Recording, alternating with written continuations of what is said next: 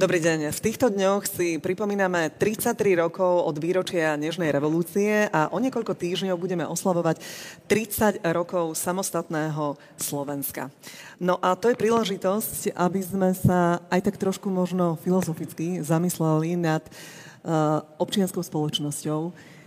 Nežijeme ľahké časy, nie je to jednoduché, ale dobrá správa je, že v našej spoločnosti a spoločenstve sú stále ľudia, ktorí cez občianský aktivizmus eh, majú záujem meniť veci a Slovensko k lepšiemu. Ja som veľmi rada, že do dnešných vizionárov prijala pozvanie prezidentka Slovenskej republiky, pani Zuzana Čaputová. Želám krásny deň. Pekný deň, ďakujem za pozvanie. No a zároveň vítam aj našich hostí, ktorí prijali pozvanie na dnešnú konferenciu o občianskej spoločnosti. Aj vám želám krásny deň. Pani prezidentka, eh, boli to práve občania a ich odvaha, ktorá 17. novembra zmenila dejiny, zmenila naše životy. Nežná revolúcia nám priniesla slobody, hodnoty, mnohé veci, o ktorých by sa dalo dlho diskutovať. E, napriek tomu žijeme takú dobu, ako by sa niekedy tieto hodnoty strácali, ako by sa riedili možno v tých ťažkých dobách a časoch, ktoré žijeme. Ale mali by sme ich asi možno aj na takýchto platformách, aj cez ten občianský aktivizmus, občianskú spoločnosť pripomínať. Súhlasím s vami. Naozaj ten 17. november je takým pripomenutím uh, veľmi dôležitého historického zlomu, ktorý vytvoril predpoklady. On ešte nič nezaručil, ale vytvoril predpoklady na to, aby sme fungovali v slobodnej demokratickej krajine. Ale demokracia, ako som niekedy v minulosti povedala, nefunguje na autopilota. Ona si vyžaduje neustálu angažovanosť, ona si vyžaduje v podstate vyživovanie od demokratov, demokraticky a hodnotovo zmýšľajúcich ľudí. Ja si myslím, že tie hodnoty novembra v spoločnosti sú stále prítomné, sú prítomné v časti spoločnosti, aby to bolo teda kompletné alebo komplexné. Akurát to možno nie je tá časť spoločnosti, ktorú je výrazne počuť. Nie je to tá časť spoločnosti, ktorá kričí, ktorá nadáva, je hlučná a agresívna. Ale aspoň z mojej osobnej skúsenosti, a to mi dodáva nádej, myslím si, že e, tá sila občianská, občianská sila, e, sila demokratov, sila ľudí, ktorí rešpektujú alebo uznávajú hodnoty, ako je pravda, sloboda, rešpekt k právam iných, e, tá je stále prítomná a zdá sa, ako keby sa to v jednotlivých etapách nášho ponovembrového vývoja našťastie pripomínalo v tých kľúčových obdobiach, či už samotný november, Eh, kedy eh, do veľkej miery občianská spoločnosť, rôzne sektory sa spojili, aby dokonca zvrhli režim, eh, alebo neskôr boj o demokraciu v 90. rokoch, alebo po smrti Jana a Martiny vzopnutie aj občianskej spoločnosti v súvislosti s bojom za právny štát alebo bojom s korupciou. Takže si myslím, že tá sila je prítomná, tie hodnoty sú prítomné možno ich nie je tak vidieť a počuť vždy, ale, ale ja nestrácam vieru, že sú tu.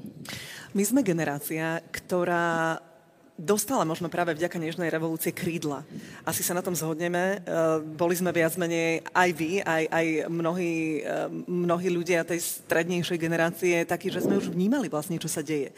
Že sme mohli študovať, mohli sme cestovať. E, nemuseli sme sa báť o našich blízkych z nejakého prenasledovania a možno tak pocitovo cítime, akoby, ako by tieto veci už nemal až tak úplne presne kto až tak zásadne komunikovať, pretože tí tribúni predsa len už majú svoj vek. A možno je to teraz na nás, na tej našej generácii, ktorú sme ochutnali, uh, možno ešte aj ten minulý režim z takého nie úplne príjemného uhla pohľadu, aby sme, aby sme otvorene rozprávali o tých výhodách toho celého, čo tu vlastne žijeme. A možno moja otázka znie, čo by ste odkázali aj tým ľuďom, aj tým občianským aktivistom, aj tým, ktorí sa angažujú v občianskej spoločnosti, ktorí sa cítia možno, že už to nemá taký veľký zmysel, že naražajú presne na to, čo ste povedali, na tú možno nejakú nedôveru, nechuť, odmietanie. Možno dve poznámky k tej, k tej otázke. Uh, v prvom rade je to to, že ja som vďačná za tú skúsenosť, eh, že, som si, že si pamätám ten režim, ktorý bol tak absurdný a neslobodný a to ešte vzhľadom na vek, ktorý som vtedy mala, ma nestihol tak oklieštiť, ako okliešťoval ľudí v produktívnom veku. A v každom prípade, presne ako ste povedali, všetky tie benefity, ktoré sú so slobodou a demokraciou spojené, si možno viac uvedomujú ľudia, ktorí ten neslobodný režim si pamätajú a ktorí ho zažili. Ale napriek tomu mnohí z nich sú skeptickí a dokonca hodnotia to obdobie s nejakým spomienkovým optimizmom pozitívnejšie. A viem si predstaviť, že u časti ľudí, vzhľadom na všetky krízy, ktorými dnes žijeme, keď strácajú ako keby pevnú pôdu pod nohami, pokiaľ ide o sociálne istoty, im reči o slobode môžu pripadať tak trochu ornamentálne. Pokiaľ fundamenty, na ktorých ich život má stáť a bežať, nie sú uspokojené, majú pocit absolútnej životnej neistoty a otrasov, pretože aj takúto dobu žijeme. To je do istej miery ľudsky pochopiteľné, nič to ale nezmenšuje na tom, uh, že význam demokracie a slobody, ktorý november priniesol, je absolútne neočkriepiteľný a nenahraditeľný. Aj vďaka tomu títo ľudia môžu komunikovať svoju nespokojnosť. A samozrejme je úlohou spoločnosti a najmä štátu, aby ľuďom v takejto ťažkej sociálnej situácii pomohol. A pokiaľ ide o priamo občianský sektor, či už ten inštitucionalizovaný alebo ten neformálny v podobe aktívnych občanov, chcem povedať, že je pre demokraciu absolútne kľúčový. Ja ho vnímam ako možno nejakú neviditeľnú niť v spoločnosti, ako nejakú vitálnu silu, ktorú keď niekto oslabí alebo niekto ju spochybňuje, tak spochybňuje a oslabuje demokraciu. Je, je to vidno na mnohých e, autokratických režimoch. Oslabovanie občianskej spoločnosti, útoky na občianskú spoločnosť sú útokom na demokraciu. A pokiaľ ide o to, aby ľudia priamo v občianskej spoločnosti nestrácali nádej, ja myslím, že to je, to je veľká téma pre všetkých a, a musíme sa ako keby držať pokope a navzájom povzbudzovať. Ja mám, keď som spomínala, že e, Mám kontakt s občianskou spoločnosťou, e, hovorím za posledných 7 dní, e, tri podujatia, ale zároveň neexistuje regionálny výjazd v mojom kalendári, ktorý by neobsahoval zároveň stretnutie so zástupcami občianskej spoločnosti v danom regióne. Je to pravidelný bod môjho stretávania, ja z toho čerpám veľkú nádej. Takže uh, ja sa veľmi teším, že v akomkoľvek kúte Slovenska sú kompetentní ľudia, sú ľudia, ktorí napriek veľmi ťažkým podmienkám uh, sa venujú tomu, čomu veria a robia zmeny. A to je obrovská sila, z ktorej uh, naozaj ako keby sa dá čerpať inšpirácia ale rozumiem tomu, že ten tlak, ktorému čelíme objektívne, množstva kríz, nenávisti, nielen na sociálnych sieťach, ale dokonca už priamo v, po fyzickom prejave v podobe hrozného teroristického útoku môže pôsobiť demotivačne ale neviem, čo iné ako uh, úloha demokratov v spoločnosti je jednak brániť demokraciu a nevzdať to a dávať si o sebe vedieť. Myslím, že tá sila uh, spoločná, vedieť o sebe navzájom v rôznych podobách, či takýchto stretnutí, alebo príležitostne zaplnených námestí, akokoľvek, dať si o sebe vedieť, pretože, ako som povedala na začiatku, tá slušná, pokojná občianská spoločnosť nemá tendenciu kričať, kopať, nadávať a môže sa, ja som to teraz v súvislosti so 17. novembrom hovorila, ako keby tá, tá slušnosť nie je slabosť. Je to obrovská sila, ktorá pomohla zmeniť režim. Na to to nesmieme zabúdať. Aj keď ju možno nie je tak bytostne vidieť eh, na tých sociálnych sieťach a vo verejnom priestore. Sú tu ľudia, ktorí sú úžasní, skvelí, ktorí držia túto spoločnosť pokope a držia ju ešte stále v demokratickej podobe. Spomínali ste aj naozaj tú tragédiu na Zámockej ulici, ten teroristický útok. Eh, možno aj taká otázka o mladých ľuďoch. Uh, určite aj tá pandemická doba, tá doba izolácie týchto mladých ľudí veľmi nejakým spôsobom vohnala do takej tiesňavy. Uh, skutočne to možno cítime viacerí, že potrebujú možno aj nejakú takú verejnú pomoc, či už komunikácii, alebo vôbec rozprávať sa o ich starostiach, o ich uh, problémoch. Je neuveriteľné a nielen teda u nás, ale nedávno som v televíznych novinách hlasila aj v Amerike, mladí ľudia zabíjajú mladých ľudí z nenávisti, z intolerancie a tak ďalej. Čiže Mm, ako možno pomôcť aj týmto mladým ľuďom, aby sa všeobecne necítili takí stratení? Predovšetkým uh, myslím, že ste veľmi správne začali túto tému. Uh, myslím si, že na prvom mieste, alebo jedna z prvých vecí je uznanie alebo vyslanie signálu pochopenia. Som mamou dvoch mladých eh, dám, slečien, eh, takže mám kontakt s tou generáciou pomerne blízke, s ich kamarátmi a tak ďalej. A, to, čo mám možnosť si uvedomiť je, a čo im chcem ako keby uznať, že situácia, v ktorej sa táto mladá generácia nachádza, je veľmi zložitá a špecifická. Lebo ako ste naznačili, eh, v tom mladom veku dostávajú množstvo signálov zneistenia. Jednak z toho, že prišiel vírus, ktorý zrazu zabíjal. Vypukla vojna v susednej krajine. Prišli otázky, že a to teraz budú musieť narukovať naši kamaráti. Čo to znamená? Vojna, vojna tak blízko, bude vojna aj u nás, ďalší zneistujúci signál. Zneistujúce signály, ktoré sa týkajú samozrejme sociálna izolácia k tomu, zdražovanie, inflácia, energetická kríza. Tieto pojmy sa na nich valia a oni s tou kondíciou násť ročných ľudí, ktorí si veľa stresových situácií e, nezažili. My máme možnosť si desiatky rokov budovať odolnosť voči stresu stresu alebo neistotám. Oni majú niekoľkoročnú životnú skúsenosť a teda tým pádom aj odolnosť voči stresu a neistote ďaleko menšiu. Toto sú všetko veci, ktoré na nich doliehajú, plus faktor sociálnych médií alebo sociálnych sietí. To je nový obrovský element, ktorý vplýva na ďaleko rozvinutejšie demokracie, ako je 30 rokov alebo 30 rokov po. Je to veľmi silný faktor, deštruktívny faktor spoločnosti, a toto všetko na tých mladých ľudí dopadá. Čiže v prvom rade ja to tak cítim, že treba ako keby čo najviac e, empatizovať alebo pochopiť tú ich situáciu, ktorá je naozaj ťažká a špecifická. A potom robiť všetko preto, aby, e, aby im bola poskytnutá pomocná ruka.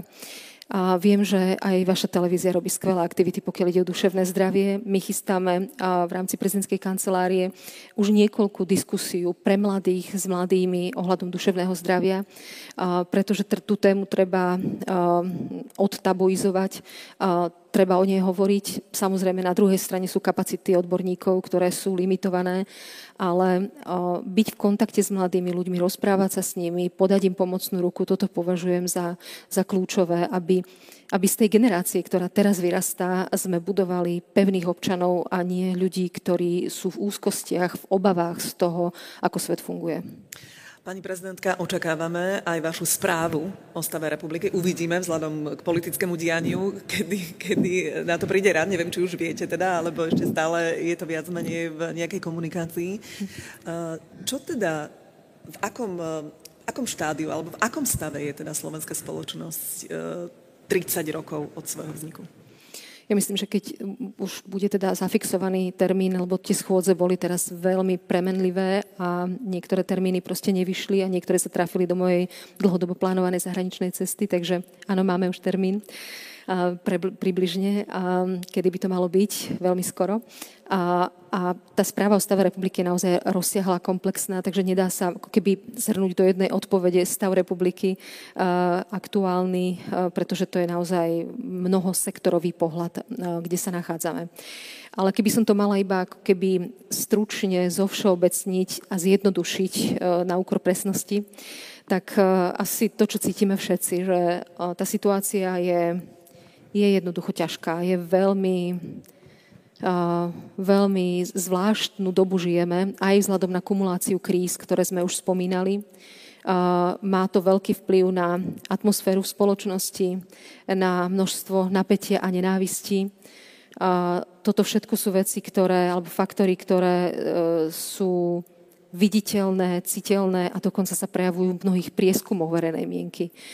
Podľa sociológov a rôznych e, výskumov dosahujeme najkritickejšie hodnoty z hľadiska dôvery spoločnosti, z hľadiska dôvery v smerovanie krajiny. To sú čísla, ktoré sú hrozivé.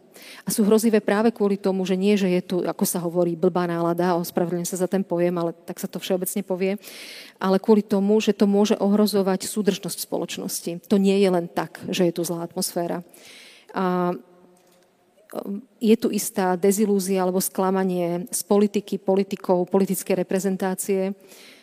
A jediné, čo mi v tejto ťažkej situácii, v ktorej sa nachádzame, napadá, čo sa snažím robiť, je, je predsa len komunikovať s ľuďmi, prepájať rôzne názorové svety, ktoré ale môžu byť ktoré sa dokážu stretnúť a zhodnúť v hodnotovej rovine. Toto považujem za kľúčové, lebo na druhej strane nestojí človek pomyselne, na druhej strane brehu nestojí človek s iným názorom. Pre mňa tam stojí človek, ktorý má iné hodnoty, ktoré sa snaží rozvracať štát, rozvracať demokraciu, ktorý je agresívny, ktorý je netolerantný, ktorý má iné hodnoty, nie ktorý má iné názory. A na to, aby zvíťazila tá iná hodnotová platforma, stačí iba to, aby nás rozhádali. A myslím, že sa im to celkom darí. Sústrediť pozornosť na to, aby sme diskutovali, áno, kľudne sa sporme, majme rôzne názory, ale nezabúdajme na to, že ak máme rovnaké, rovnaké hodnotové východisko, tak máme spoločnú zodpovednosť za túto krajinu. Neviem, či to je zrozumiteľné, ale veľmi. aspoň stručne. Ďakujem veľmi pekne, pani prezidentka, že ste si našli čas v svojom naozaj nabitom programe a prišli sem k nám. Poprosím aj potlesk. Prihovorili sa nám a prostredníctvom aj televízie Markiza verejnosti. A verím, že príjmete pozvanie aj na budúce. Želáme vám ešte krásny deň. Ďakujeme veľmi pekne. pekne. Všetko dobré. Ďakujem. Ďakujeme. Všetko, Všetko dobré. Ďakujem veľmi pekne. Pekný deň. Tak to bola pani prezidentka Zuzana Čaputová, ktorá otvorila dnešnú panelovú diskusiu a my budeme pokračovať teraz ďalej. Bude to taká veľmi zaujímavá diskusia zaujímavých speakerov, s ktorými sa budeme rozprávať o občianskej spoločnosti, ale nie len o tom. Budeme sa rozprávať eh, aj o 17. novembri, aj o tom, kam a akú cestu prešla Slovenská republika. My si to tu trošku pripravíme, pretože uh, už vidím za kulisy, že sa naši speakery pripravujú, o malú chvíľu prídu sem a my stále vysielame tento prenos na tvnovinách.sk. Môžete sa aj zapojiť do diskusie, takže poprosím speakerov, aby prišli sem k nám. Eh, som veľmi rada, že pozvanie prijal riaditeľ Centra spravodajstva a publicistiky u nás z Markízy Henrich Krejča. Heňo, ahoj. Nech sa páči. Poďte takto ku mne pekne sadnúť. Ďakujem, že si prišiel. Eh, poprosím ďalších vzácných hostí. Adrian vyčítal Slovak Global Network. Dobrý deň. Môžete kľudne aj zatlískať, aby sme tu mali trošku aj ruchy. Inovato, Janko Šturiak, poďte sem k nám. Prichádza aj výkonná riaditeľka nadácie Pontis, pani Martina Kolesárová. Nech sa páči, pán Košturiak, môžete si sadnúť tam. Poprosím, Martinka, poďte sem ku mne. Pán vedúci zastúpenia Európskej komisie, pán Vladimír Šucha, ešte odprevádza pani prezidentku Zuzanu Čaputovú, takže on sa k nám pridá za malú chvíľu. No a poprosím aj Andreju Cox, DigiQ, aby prišla sem k nám do diskusie. Tak vzácni hostia, vítajte. Som veľmi rada, že máme možnosť urobiť takúto panelovú diskusiu. Henrik, spýtam sa hneď teba, pretože ty si naozaj dlho, dlho, dlhoročný novinár prežil si skutočne mnohé situácie aj v spoločnosti, bol si pri rôznych kľúčových a dôležitých e, udalostiach. Keď sa tak pozrieš na ten 17. november, na to, čo všetko sa tu udialo, v akom stave sa teda táto naša spoločnosť e, podľa teba nachádza? A možno pridám aj takú zaujímavú otázku. Nedávno bol prieskum, podľa ktorého tretina ľudí by si vedela predstaviť žiť v minulom režime, čo je taký zvláštny naozaj spomienkový optimizmus. Prečo je to tak? Ja si myslím, že sme nevyužili všetky tie možnosti, ktoré nám ten 17. november ponúkol. Že sme si ako keby nevedeli po tých historických našich eskapádach uvedomiť, že máme konečne slobodu a ako keby sme tú slobodu nevedeli správne uchopiť. Na druhej strane celých 30 rokov prežívame najšťastnejšie obdobie svojho života, pretože môžeme uh, cestovať, môžeme sa verejne vyjadrovať k veciam verejným, môžeme e, verejne veriť aj v Boha, čo bolo za komunizmu obrovským problém a môžeme podnikať a môžeme slobodne žiť. Aj napriek tomu, že e, bojujeme každý Boží deň s narastajúcim extrémizmom a s obrovským šírením rôznych konšpiračných e, teórií pod vplyvom Ruska a ďalších, ďalších krajín, myslím si, že je to to najšťastnejšie obdobie, ktoré máme, len musíme si jednoducho ho viac vážiť, pretože tá demokracia je veľmi krehká a nikdy nevieme, čo sa bude diať o rok, o desať, pretože tá Európa je pod obrovským tlakom zo všetkých možných aspektov. A ja som veľký pro Európan a verím, že tá Európska únia prežije, pretože je to fantastický projekt a vďaka aj nemu sa máme dnes lepšie, pretože Keby sme do tej Európskej únie a do NATO nevstúpili, neviem, kde by dnes Slovensko bolo, pretože nám hrozilo naozaj prehlbenie sa v tej čiernej diere a vďaka tej Európskej únie, a to chcem naozaj apelovať aj na mladých ľudí, aby tento fakt, historický fakt nepodceňovali, pretože tá Európska únia je pre nás obrovským stabilným prvkom. To si veľmi pekne a komplexne povedal, Heňo, aj to, že žijeme skutočne najšťastnejšie obdobie nášho života a mnohí ako keby na to zabudali, že existuje skôr taká nejaká všeobecná blbá nálada, ukazujú sa možno tie negatíva. ale je veľa vecí, ktoré musíme oceniť a mali by sme oceniť, Martina. No, jednoznačne. Ja som síce povedala, keď sme sa tuto e, v zákulisí rozprávali, že budem možno e, mierne pesimistická, ale čo treba... Ale na... môžeš zase byť. Nemusí to byť zase taká oda. Áno. E, ale na začiatok je treba povedať, že keď hovoríme o občianskej spoločnosti, tak minimálne, keď sa pozrieme na stredoeurópsky priestor, tak žijeme v slobodnej spoločnosti. Naša občianská spoločnosť je rôznorodá, variabilná a musíme byť za to vďační. Celosvetovo existuje organizácia Civicus, ktorá meria vlastne stav občianskej uh, spoločnosti na celom svete. A možno vás to číslo prekvapí, mňa teda úplne šokovalo. Uh, len 3,1 štátov sú vlastne charakterizované v tom režime otvorenej občianskej spoločnosti. Veľká väčšina má uh, priestor pre občianskú spoločnosť zúženú až, uh, a, a zhoršuje sa to. Z, roka na rok sa to zhoršuje aj uh, napríklad v Európe. To znamená, v tomto kontexte my ako Slovensko si potrebujeme toto udržiavať. Ale v každom prípade to, čo sa nám tu jemne zmenilo. Po tom novembri my si stále, stále Beata Balogová nedávno v diskusii povedala, že tu žijeme v nejakých blúdnych kruhoch a stále sa nevieme úplne zhodnúť na tom, že čo je tá dobrá spoločnosť, ktoré sú tie hodnoty uh, dobrej spoločnosti, keď si len pozrieme, že čo sa nám tu udialo v predchádzajúcich v predchádzajúcom mesiaci stále sa, stále sa akoby vraciame uh, ešte ku možno všeobecnej deklarácii uh, práv uh, a slobod, ktorá bola v roku 1948 na pôde OSN uzákonená. Ako keby ešte stále tie základné hodnoty, samozrejme, ona keď vznikala, tak, tak vo Švajčiarsku nemali ženy volebné právo a všeobecná deklarácia už hovorila o rovnoprávnosti mužov a žien, čiže mnohé krajiny to museli dobiehať, ale momentálne sme v stave, kedy je 70, viac ako 70 rokov po uh, u, uzatvorení alebo po nejakej takejto akoby, že dohode, ktorá tam bola uzatvorená. Ešte stále sa motáme v týchto blúdnych kruhoch okolo tých základných hodnôt a práv. Pridal sa k nám aj Vladimír Šucha, vedúci zastúpenia Európskej komisie na Slovensku.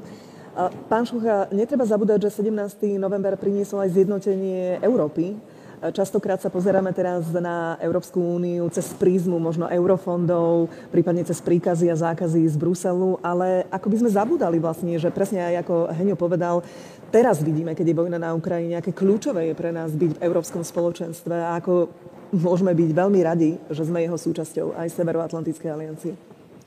Celkom isté. Ja si myslím, že e, pred e, malou chvíľkou sme tu mali pani prezidentku, ktorá hovorila o tých dvoch póloch alebo o tých dvoch stranách rieky.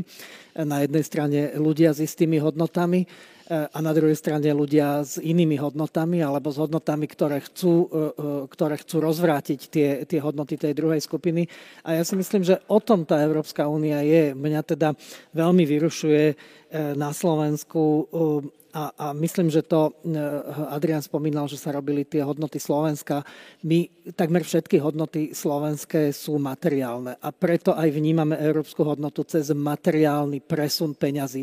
A to je úplná katastrofa. Tie peniaze sú nástroj e, na to, aby sme dosiahli lepšiu spoločnosť. A Martina hovorila o lepšej spoločnosti. Ja si nemyslím, že vieme ju presne zadefinovať. Je to také hľadanie neustále.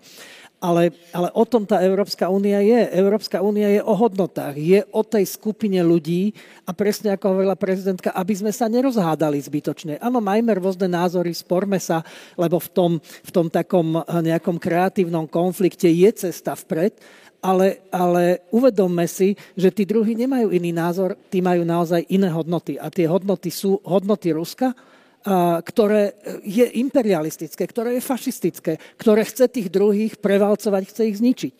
A, a keď tá Ukrajina by padla, tak potom sme na rade my, lebo to proste nikdy nemá, nemá, nemá nejakého konca, lebo je to diktátorský režim. A ten človek sa môže udržať pri moci len tým, že stále vytvára stres, že stále vytvára nepriateľa a musí toho nepriateľa porážať. Takže preto ten, tá, tá diktatúra, ona sa môže zdať 2-3 dní, že je super, lebo to je osvietený človek, ktorý nám ukáže cestu a takto treba ísť.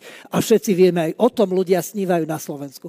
Ale kto ktorá, pane Bože, diktatúra na svete prežila, ktorá znamenala pre ľudí niečo dobré, niečo pozitívne. Pozrime sa na tých Rusov, ako trpia. Čiže o tom, o tom je tá Európska únia, aby sme ju menej vnímali cez peniaze. Chvála Bohu, že tie peniaze prichádzajú a pomáhajú Slovensku e, zlepšiť aj tú materiálnu stránku, ale neupínajme sa na to. Vďak, ďakujme za to, že sme, že sme v spoločenstve ľudí, ktorí si vážia ľudskú dôstojnosť, ktorí si vážia demokraciu a slobodu.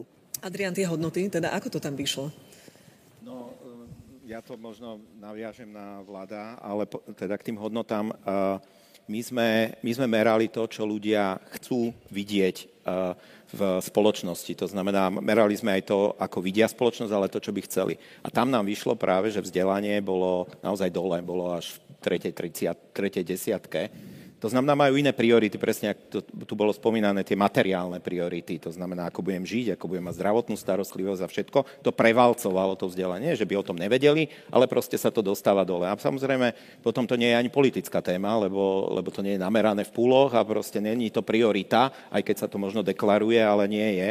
Ale to znova sa vráti, treba vrátiť k tej občianskej spoločnosti, že proste tu, keď, keď e, Martina spomenala, že e, tá občianská spoločnosť a, a jej aktivita aj je v malom percente prítomná aj v tých vyspelých krajinách. To je neustály boj, aby sme angažovali ľudí, pretože v iných prieskumoch, napríklad Globseku, ktorý aj november posudzoval, že teda či sú ľudia spokojní s tým, čo sa udialo, či s tým súhlasia alebo nie, tam bola stredná vrstva, ja som sa na to pozeral, že ktorí hovoria, mne je to jedno vlastne, bolo to vlastne mimo mňa, mňa sa to netýka, to bolo 30%.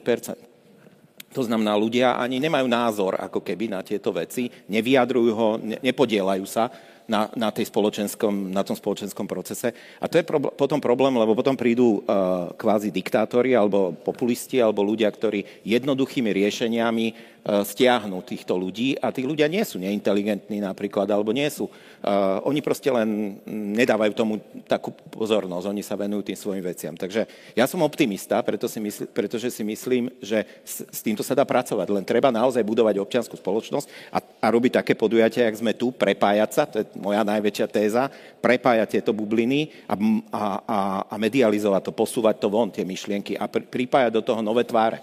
Lebo my sme častokrát tí istí v tých diskusiách, ale tu je kopa ľudí, ktorých je veľmi šikovných, ale sme sa o tom tiež trošku rozprávali. Oni možno ne, nevedia takto pekne rozprávať, ale treba ich tiež, ich príbehy ukázať a treba ich dať e, do popredia a inšpirovať tých ľudí, ktorí sa možno tiež pridajú potom. A preto som rada, že vizionári vlastne priniesli, takúto platformu, že sa tu môžu skutočne nie politici e, prezentovať a rozprávať e, k verejnosti, ale skutočne ľudia, ktorí aj majú nejaké možno iné hodnoty, iné videnie sveta.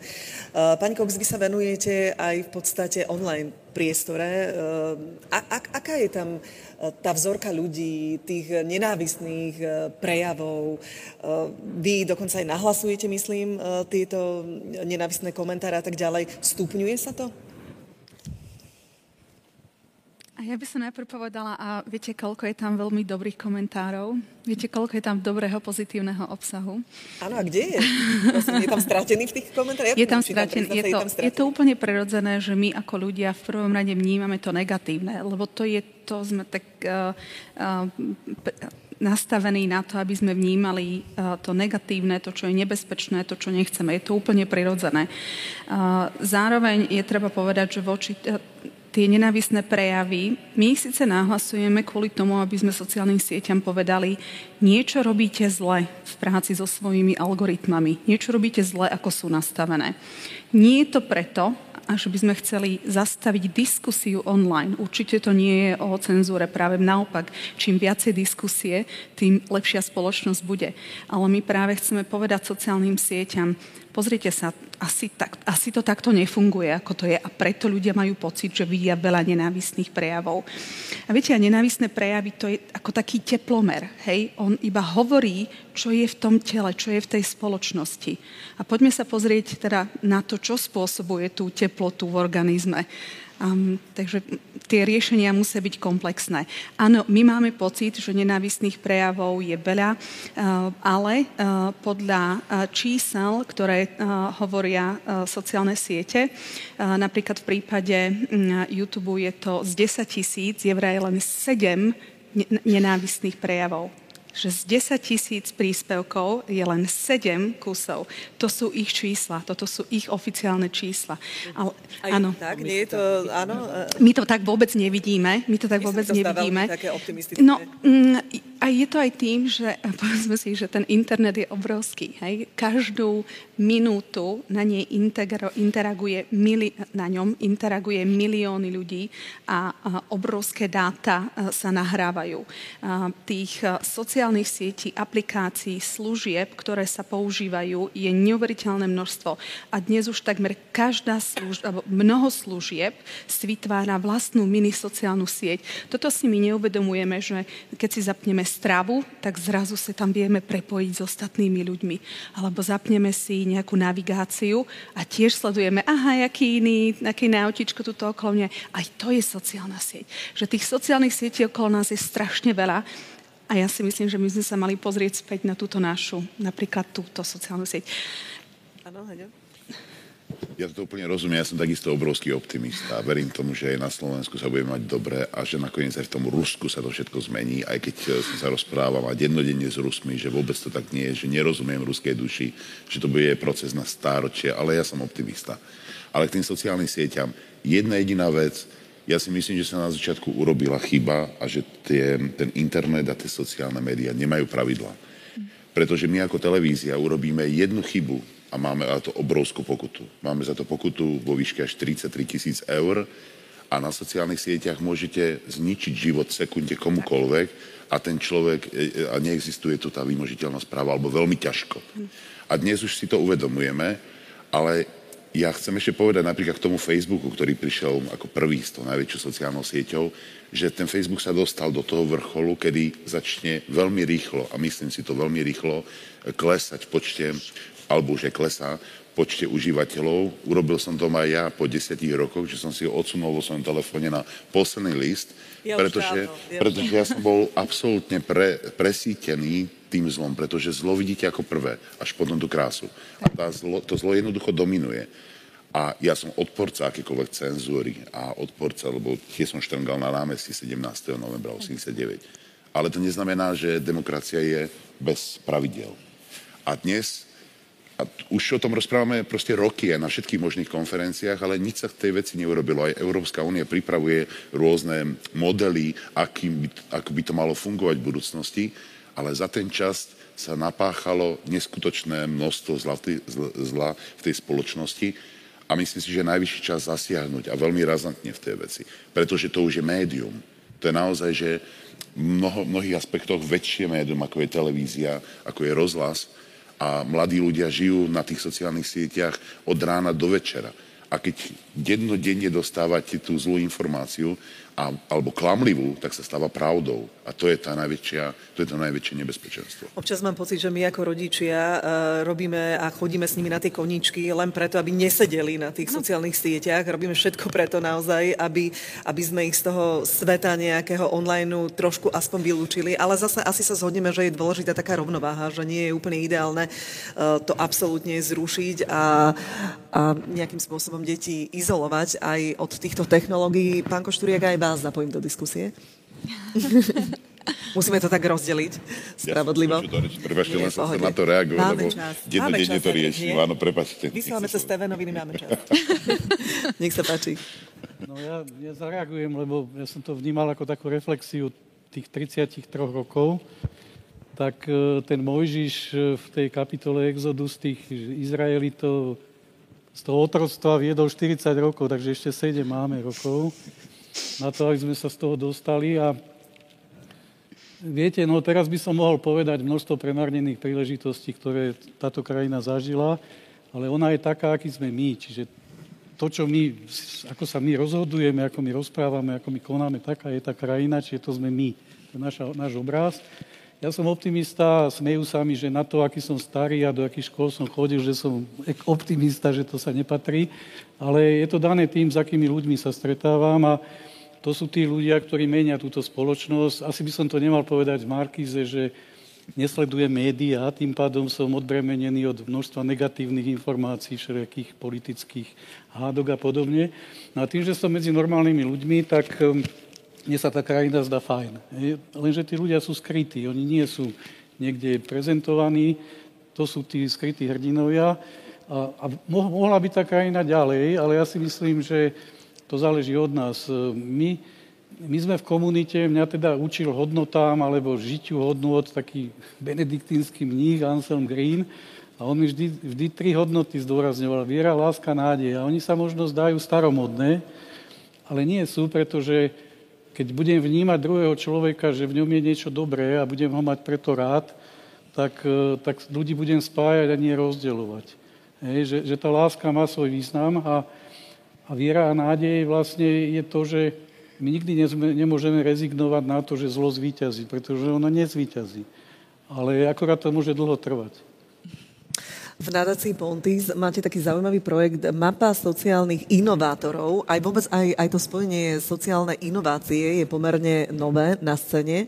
Vyhľadávate teda nejakých zaujímavých ľudí, alebo máme ich teda na Slovensku dosť na to, aby sme mohli byť pomerne pokojní? To je veľmi relatívne, ale áno, my sme touto mapou vlastne chceli do spoločnosti, okrem toho, že sme chceli identifikovať tých ľudí, ktorí prinášajú nové riešenia na spoločenské problémy, ktoré tu máme, jednak na tie staré, ale aj na tie novovznikajúce, tak sme chceli dať aj pozitívne správy do tejto spoločnosti, že sú tu tí ľudia, ktorí, ktorí sú tými možno opravármi, alebo teda tými neviditeľmi, neviditeľnými hrdinami, na ktorých ktorých eh, by sme mali upriamiť svoju pozornosť. Eh, túto mapu sme robili najmä preto, aby sme ukázali aj eh, verejnej správe, že existujú ľudia, ktorí prinášajú dôležité riešenia, ktoré majú odpilotované a ktoré vieme potenciálne rozšíriť do celej spoločnosti, či už v oblasti vzdelávania, alebo v oblasti problémov v životnom prostredí, alebo v oblasti prístupu k zdravotnej starostlivosti. Takže títo ľudia riešia naozaj celé, celé spektrum problémov. Takže áno, pozitívne správy.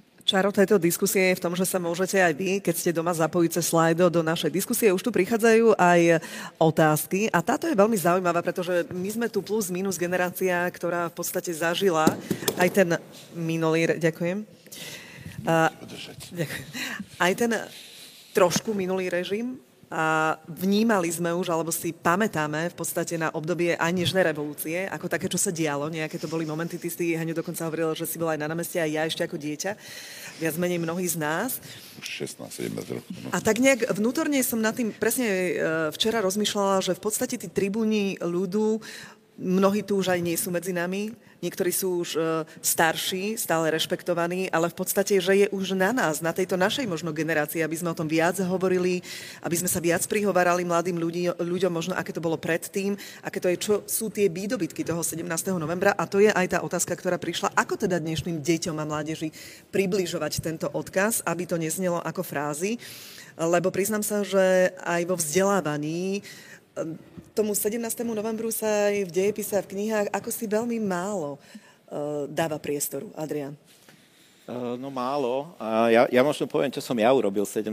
novembra. My sme zistili, že tu máme 12-ročné deti uh, v podobnom veku, tak ja som svojho syna zobral do Petržalky pri panela, kde som sa skovával keď sme vylepovali plagáty pred políciou, aby pochopil vlastne, že dneska sa jemu to nestane. Keď robia nejaký projekt, tak chodia po Dubravke a vylepujú plagáty kvôli psíkom a tak ďalej, proste žijú v slobodnej spoločnosti. Oni to berú ako samozrejmosť, ale ja ešte viem mu približiť skúsenosť, ja som mal vtedy 19 rokov, a, a teda som vylepoval plagáty a naozaj ma naháňali policajti a panelák existuje, do ktorého som sa schoval. Podľa mňa tou vlastnou skúsenosťou to musíme odovzdávať generácia na generáciu, tak to je tá naša generácia, to má odovzdávať týmto novým deťom alebo prichádzajúcej generácii, ktorá žije na Minecraftoch a na, na týchto veciach, ale aby pochopili tie dejinné súvislosti, aj tie dary, ktoré dostali a cenili si ich a niečo s tým robili ďalej. To je akože prvý taký bod. A ešte by som rád zareagoval, že ja, ja vidím strašne veľa dobra naopak. Že,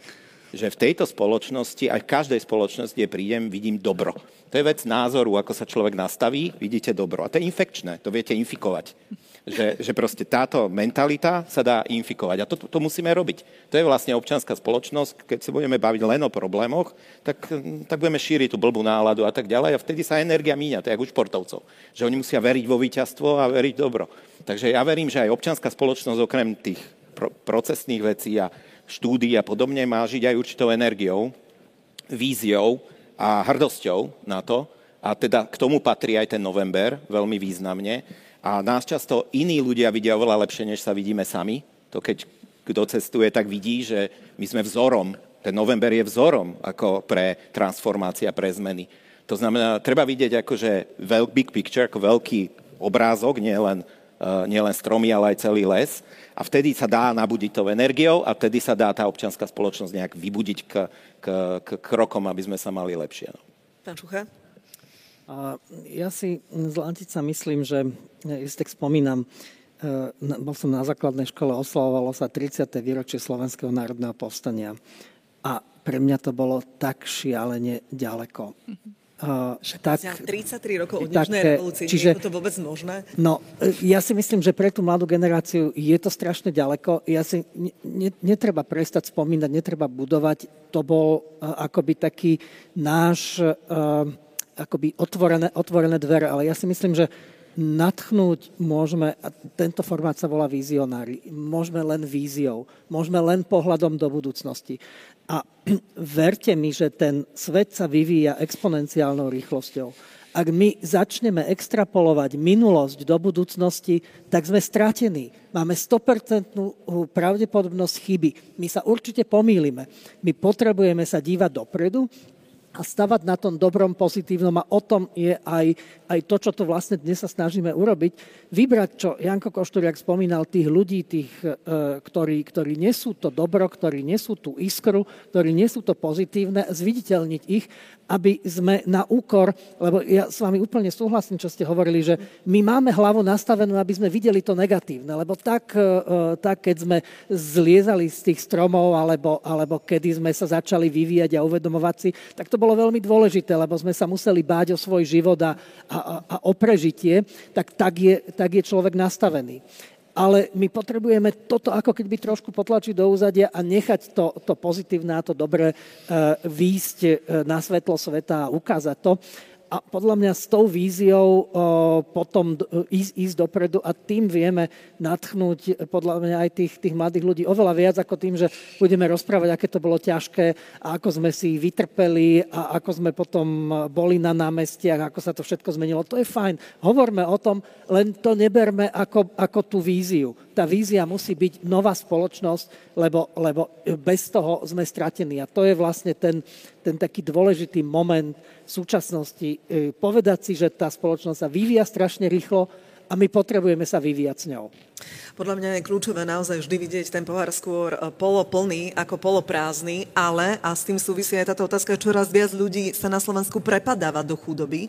Ako im potom komunikovať dôležitosť a význam týchto hodnôt, o ktorých aj my rozprávame, keď denne riešia svoje existenčné problémy? A možno v tom sa utopí aj to nasadenie, aj tá energia, aj to oduševnenie, uh, naozaj si užiť aj nejakým spôsobom ten svoj každodenný život. Pán Košturiak? Alebo Martinka, chcela si ty potom? Môžem na pána Košturiaka potom nadviazať.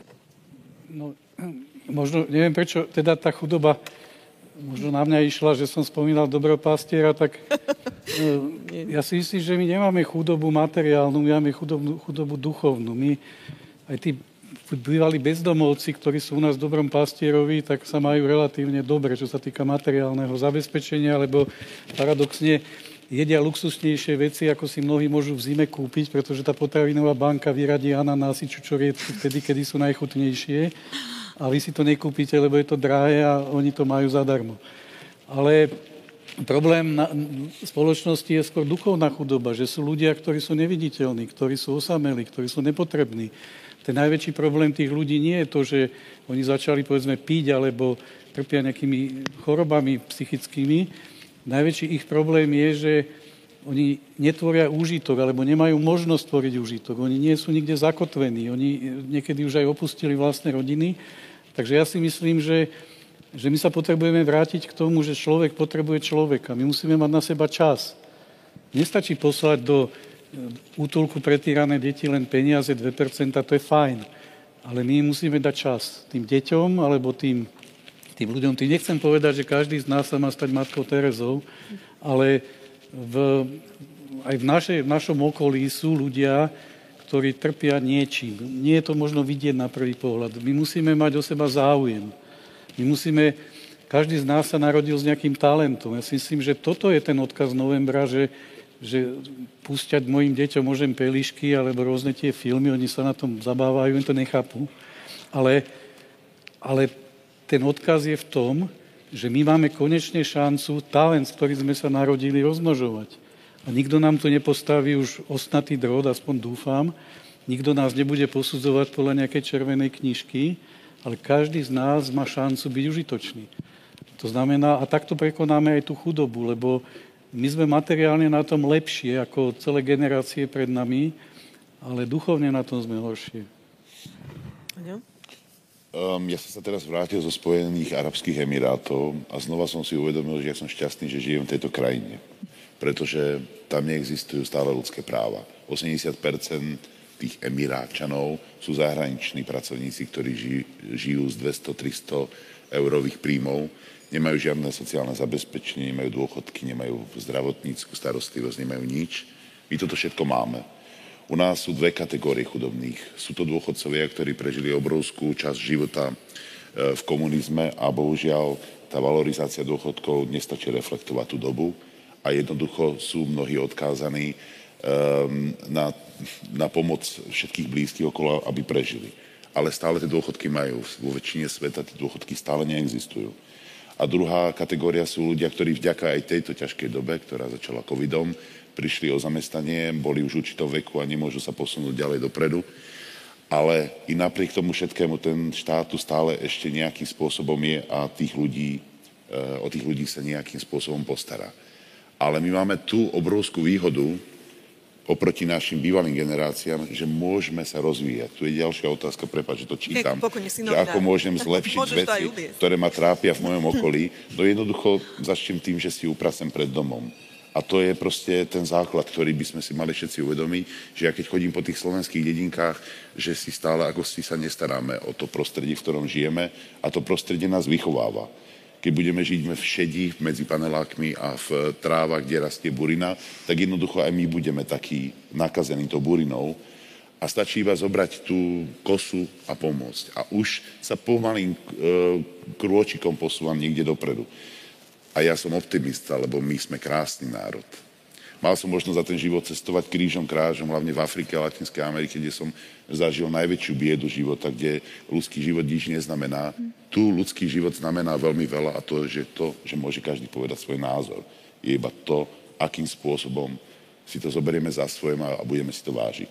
To je celé o tej budúcnosti, o tých víziách. To je to, tie hodnoty spojené aj potom s tými financiami. Keď vybudujeme hodnoty, budú aj lepšie financie. Stále tomu verím. Ja tú otázku presne, ktorú si eh, Prepač, začal. Nie, nie, nie. tie oči tam padli. Bez problémov. Posuniem aj ďalej. A možno zdanlivo, to sem nepatrí, ale ty si to presne otvoril. Podľa mňa manuálna práca, manuálne pracovať, niečo fyzicky vidieť každý deň za sebou, nie len to, že pracujeme, chodíme do roboty a tak ďalej, ale manuálne, je napríklad pre mňa osobne veľmi silná psychohygiena, ktorá udržiava človeka v kondícii aj ten mentálnej, pretože skutočne táto doba vyžaduje množstvo sústredenia, sme rodičia a tak ďalej. A to si skutočne povedal uh, veľkú múdrosť, že možno aj iba tak sa postarajú o to najbližšie okolie a tak ďalej. Aj to je čiastočne akási manuálna práca, ktorá mentálne aj oslobodzuje. Ja, ja môžem len uh, súhlasiť uh, s týmto, mám také viacero poznámok, ale uh, my pracujeme s mládežou a vždy im hovoríme, a keď niečo si chcete skutočne zapamätať, tak teraz si zober cerusku a papier a sprav si poznámky. Zabudni na technológie. My veľakrát, aj keď pracujeme s mladými, s digitálnymi techno- uh, témami, my uh, nepoužijeme počítač, my nepoužijeme mobil, tablet. My ideme na ten základ Hej. Čiže aj tá manuálna práca je veľmi dôležitá, pretože my potrebujeme, dnes máme také informácie z, z neurológie, máme také informácie o našom mozgu a nevieme ich ešte veľmi dobre um, využívať, respektíve snažíme sa ako keby utiec dopredu do tej budúcnosti, ale poďme presne pekne späť na to prepojenie ruka, mozog um, alebo človek a príroda. Nech sa páči. Ja by som ešte možno, že sa vrátila k tým hodnotám a k tomu, ako ich ukotvovať hlavne u mladej generácie a potom to premostím aj na, aj na tú ďalšiu tému. Myslím si, že potrebujeme pracovať s našou mladou generáciou, aby, aby vedeli snívať, e, lebo podľa našich, e, nie, a to súvisí aj s tými víziami, e, bol jeden taký prieskum, ktorý hovorí, že naša mladá, naše deti nevedia snívať a nevedia pretaviť hlavne svoje sny do nejakých reálnych skutkov. To znamená, ak s nimi chceme pracovať, potrebujeme im dať nástroje na to, aby, aby sa vedeli realizovať a aby sa vedeli potom lepšie v živote uplatniť. Pretože tá blbá nálada, a myslím, že o tom ho, písal aj pán Šimečka, e, je po celom svete. Nám klesá spokojnosť s našim životom, s našimi životmi a deje sa to po celom svete. To znamená naozaj uh, prísť k tej mladej generácii a, a ukotviť ju a dať, dať jej nádej vlastne uh, do budúcna. To je, to je veľmi dôležité. A s tou manuálnou prácou veľmi súhlasím. Nám sa tu podporuje my, my ako nadácia sme začali robiť v podujete naše mesto, asi, ste, asi to poznáte viac ako už teraz 13-14 rokov. Je to práve o manuálnom dobrovoľníčení a práve toto dobrovoľníctvo je dôležité, lebo tam si človek akoby aj uvedomí a stačí natriť plot niekomu, nejaké neziskovej organizácie, ale zároveň, zároveň si uh, pomôže a spozná napríklad aj niektoré prvky občianskej spoločnosti, takže aj toto dobrovoľníčenie je, je veľmi fajn. Určite sa zhodneme, že kľúčové je vzdelanie. Adriana, aj v tých hodnotách to vzdelanie ste spomínali, že bolo pomerne nízko. Uh, neviem, či to aj vy tak cítite. Nie som expert v oblasti vzdelávania, ale mám tiež e, malé deti, alebo teda 12-ročného syna a mám pocit, akoby niektoré tie osnovy, tie informácie, ktoré tam oni majú, boli dobou už dávno prekonané. Predsa len žijeme v období, kedy si mnohé veci viete vyhľadať. Nehovorím teraz nejaká radikálna zmena školského systému, ale skutočne táto doba priniesla množstvo, e, a Andrea, vy ste to spomínali, množstvo nových vecí, nových víziev. A to vzdelávanie a ten koncept toho celého akoby bolo stále rovnaké. No ja si to tiež myslím a dokonca to pociťujem. Moje deti študovali na zahraničných školách, aj tak to pociťujem. To je proste celosvetový fenomén, že učíme to, čo je dneska potrebné a nie to, čo bude potrebné, keď tie deti uh, pôjdu do, do produktívneho veku a začnú sa realizovať a neučíme na ich napríklad byť šťastnými, neučíme ich e, rôzne soft veci, ktoré, ktoré, ktoré sú podstatné, lebo napríklad ešte jedna vec, ktorú by som spomenul, Henry hovorí, že v Afrike pôsobí, alebo tak, tam tá materiálna chudoba a šťastie sú v úplne inej korelácii. Oni sú proste šťastní, usmiatí a sú chudobní. Nie je tam úplná korelácia vždy, to je o energii, to je o, o, o nastavení sa, to je o iných veciach, ktoré do toho treba vsunúť. My sme proste e, trošku e, príliš prísni e, v tom hodnotení a platí to aj o médiách, platí to o nás všetkých, ktorí, ktorí sa angažujeme nejakým spôsobom, že proste musíme zapnúť v tom, aby tá energia bola pozitívnejšia. Ukazovať tých ľudí, a to je aj inšpirácia pre, tých naše, pre tie naše deti ako sa to dá, ako byť šťastným, ako byť úspešným a s tým prídu aj tie materiálne veci, aj tie komunity, ktoré okolo seba si človek vytvára. Takže ja to vidím ako previazané a práve preto sa angažujem a venujem veciam, ktorým sa venujem, že prepájam uh, takýchto ľudí, ktorí dokážu infikovať a inšpirovať ostatných, pretože múdre hlavy hovoria, že stačí druhá odmocnina ľudí, počtu obyvateľov napríklad Slovenska, čo je nejakých 2300 ľudí, ktorí dokážu otáčať tú loď, ktorí dokážu nastavovať tie smery a inšpirovať tých ostatných. Treba sa proste prepájať v, tak, v takejto vízii. Toto je. A my ako médiá nechtiac, podotýkam nechtiac, šírime takisto zlú náladu, pretože vyinformujeme predovšetkým o negatívnych veciach. Nie, že by to bol náš úmysel, ale jednoducho to je zrkadlo tej spoločnosti, zrkadlo toho, čo sa deje v tej krajine, tie najvážnejšie udalosti.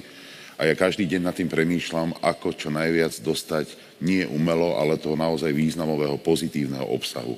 Čiže jednoducho, jednoducho chytiť si aj ten vzor z tej dediny, z tej malinkej slovenskej dediny, že si niekto naozaj uprace pred tým domom, hovorím to naozaj veľmi, veľmi jednoducho, ale aby aj to bol impuls, že tu žijú skvelí ľudia, lebo tu naozaj žijú to je ich neskutočné množstvo. A ja som stále, chcem, aby sme zmenili ten obsah. Nie len, že my ako televízia, ale väčšina médií, aby tá, to gro toho obsahu bolo konečne pozitívne.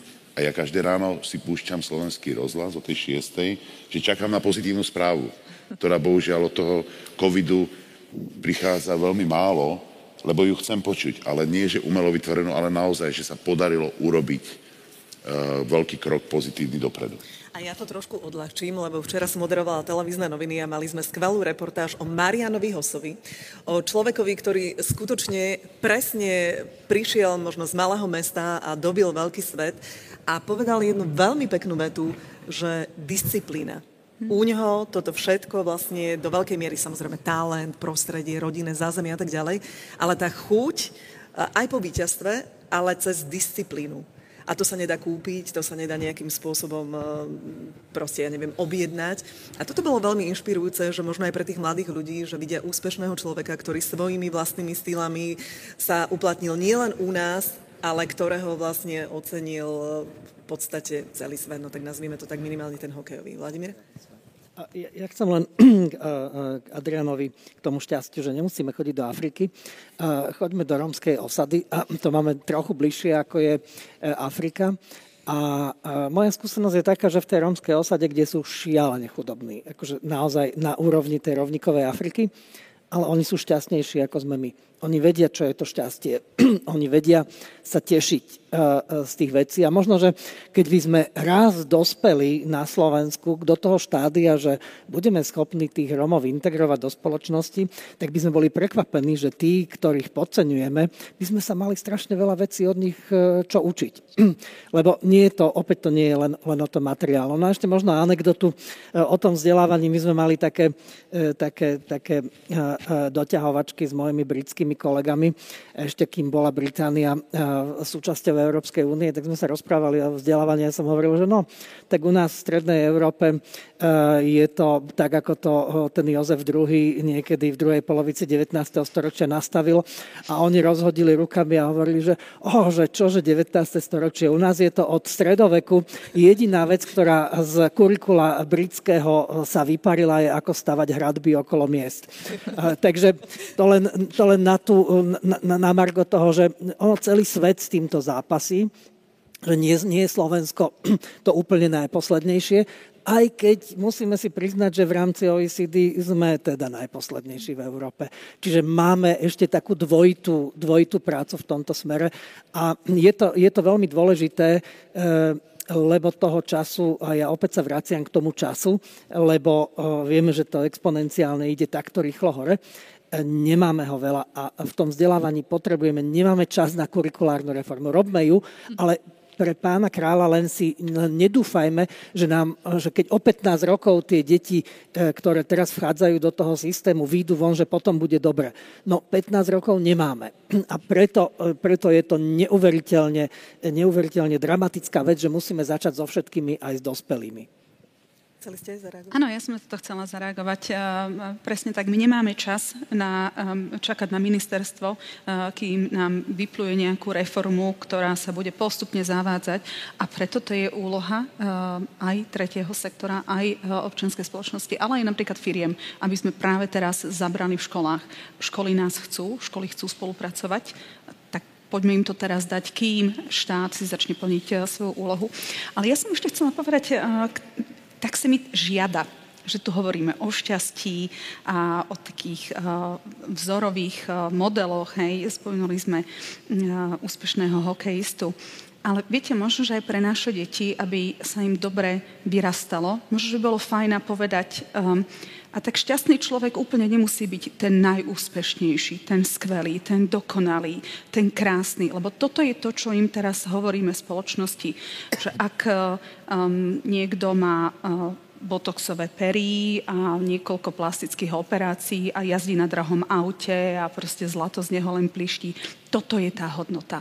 A ja si myslím, že poďme sa vrátiť pekne späť, tak ako ste aj vy hovorili, či už tej manuálnej práci, alebo teda k ľuďom, ktorí skutočne pracujú s tými na okraji spoločnosti. A poďme vyzdvihovať tieto hodnoty, aby sa nám toto stalo vzorom a, a poviem, že áno, tak aj ja som veľakrát zlyhala. Viete, koľkokrát som nezlyhala v živote a stále sa snažím. A možno, že toto by sme možno našim mladým ľuďom mohli ukazovať. Možno k tej, k tej pozitívnosti, o ktorej sme tu hovorili. Ne, ja neviem, Adam a, a, a Jakub ste tu. Ja som mal taký super zážitok za posledné tri týždne. Som stretol, teraz je tu Adam a Jakub, takí dvaja stredoškoláci, s ktorými som sa včera asi hodinu alebo hodinu a pol rozprával a robia absolútne úžasné veci. Oni sami pochopili, že to vzdelávanie im nedá to, čo potrebujú a oni sami sa počas covidu pustili do, do nejakých nových vecí. Vymysleli balón meteorologický, vymysleli i e, neformálne vzdelávanie pre stredoškolákov a vysokoškolákov na úplne úžasné veci. Týždeň predtým sme sa stretli so slovenskými elfami. To sú opäť mladí ľudia, o trošku starší, ktorí začali bojovať proti dezinformáciám a toto v tej, v tej akoby ťaživej situácii, v tej blbej nálade, no mne ohromne tú náladu zlepšuje, lebo ja som včera, keď som prišiel domov, tak e, po tom stretnutí som hovoril, že však táto krajina má nádej. Keď sú tu takíto, takíto úplne mladí ľudia, že, že nie je to len to, čo pardon, vidíme v telke e, tie všetky vady a zvady a všetky tie, tie, tie nechutnosti, toxicita, ktorá sa na nás odtiaľ valí. E, sú to takíto ľudia neviditeľní, aj preto to má zmysel, aby sme ich zviditeľňovali, aby sme ich prinášali a aby sme tých ľudí inšpirovali. A v budúcich vizionároch im dáme priestor. Prídu ako speakery. Lebo aj to je zručnosť a skills, ako prihovoriť sa ľuďom, vôbec vystupovať, aj tí mladí ľudia. Super, no. Uh, Áno, áno. A ako my keď sme robili, ja som tu hovoril o tom samite, slova Global Network, tak my sme si dali normálne, ja nemám rád slovo kvota, ale my sme si povedali, že proste my musíme dať priestor aj ľuďom, ktorí sú mimoriadne kvalitní ľudia, hodnotovo, ale ktorí nemajú tú mediálnu pozornosť alebo nemajú uh, takú tvár botoxov alebo akúkoľvek, proste, ktorá by bola atraktívna. Nie, nie, nie, nedaj Bože. Uh, na nikoho som sa nepozeral, mňa tu pudrovali a videli ste... No ale uh, ja som len tým chcel povedať, že toto je strašne dôležitá vec a preto, sme, preto mám energiu budovať tieto siete a snaží sa prepájať ľudí, lebo sa tam ukazujú nové tváre. To sú potenciálni noví lídry keď Vidím, tu nadávame... odhodlaný, Reši, ja to je, to je vždy odhodlaný, a, a, ale to je práve to, čo cítim, že to sa šíri. Ja som teraz bol na takej ceste s, s krajami v New Yorku, kde je taká silná komunita profesionálov a to by ste videli, jak im bije srdce a jak sa infikujú takou pozitívnou energiou, že by, že by mohli pre tú krajinu niečo urobiť a že majú nejaký systém, ku čomu sa vedia pripojiť. A, a môže to byť aj malá vec, nemusí to byť ro, zrovna niečo spektakulárne. Tej energie je dosť, len ju treba prebudiť. To znamená, taká kultúra angažovanosti by sa mala učiť na školách že, že proste mladí ľudia by mali vedieť, že si majú svoje veci zobrať do svojich rúk a že to plodí potom výsledky. A tí športovci mimochodom, my sme mali Miša Hanzuša na pódiu, ktorý je veľmi modest človek, veľmi hodnotovo založený človek, tak ten šport veľmi prepája ľudí a ten príklad, ako oni pomocou fínskych expertov menia hokejové, uh, hokejové výsledky, aj vidíme, že, že proste máme viac výsledkov, tak to je dobrý príklad pre každého toho mladého človeka, podľa mňa. Pardon, môžem k tomuto? Veľmi rýchlo. A práve preto na konferencii o umelej inteligencii, kde sme sa nestretli v jednom paneli, ale boli, boli sme za sebou, sme my doniesli 17-ročného Michala, ktorý rozprával o tom, ako on vníma umelú inteligenciu. V prostredí, kde sme, my sme mali najmenej titulov, proste skutočné honorability, rozprávali o umelej inteligencii a my sme doniesli mladého človeka, ktorý o tom rozprával z jeho vlastného pohľadu. Pretože toto my musíme stále robiť. Zapájať cieľovú skupinu do riešení problémov, ktorý sa ich týka. Takže áno, o rok tu máme mladých. Tá kultúra angažovanosti, to je veľmi pekné spojenie a v podstate je to aj k téme tej občianskej e, spoločnosti ako takej. Možno je to taká variácia e, aj, aj tohto spojenia. Budeme pomaličky končiť, takže poprosím vás o také záverečné slova. Nech sa páči. Tak možno záverečné e, k tej kultúre angažovanosti tu prináša e, občianská spoločnosť je veľmi dôležité, aby, e, aby prepájala čoraz viac a tie tendencie vidíme, že práve občianská spoločnosť je a mala by byť takým tmelom aj pre verejný sektor, aj pre biznisový sektor, aby sme tam, kde sú tie zdroje, povedzme si rovno, prinášali tieto hodnoty, ktoré sú pevné v rámci občianskej spoločnosti a myslím si, že tam to bude lepšie. My sme tu všetci v takých bublinách pozitívnych. Pán Košturiek. Tak my sa k lepšej budúcnosti neprerozprávame, my musíme niečo robiť. Robiť, to znamená um, aktívne konať a nie prezentovať alebo rozprávať. A ja si vždy spomínam na jedného z mojich učiteľov, Antonia Sralca, keď On už bol starší a zažil ťažký život mal.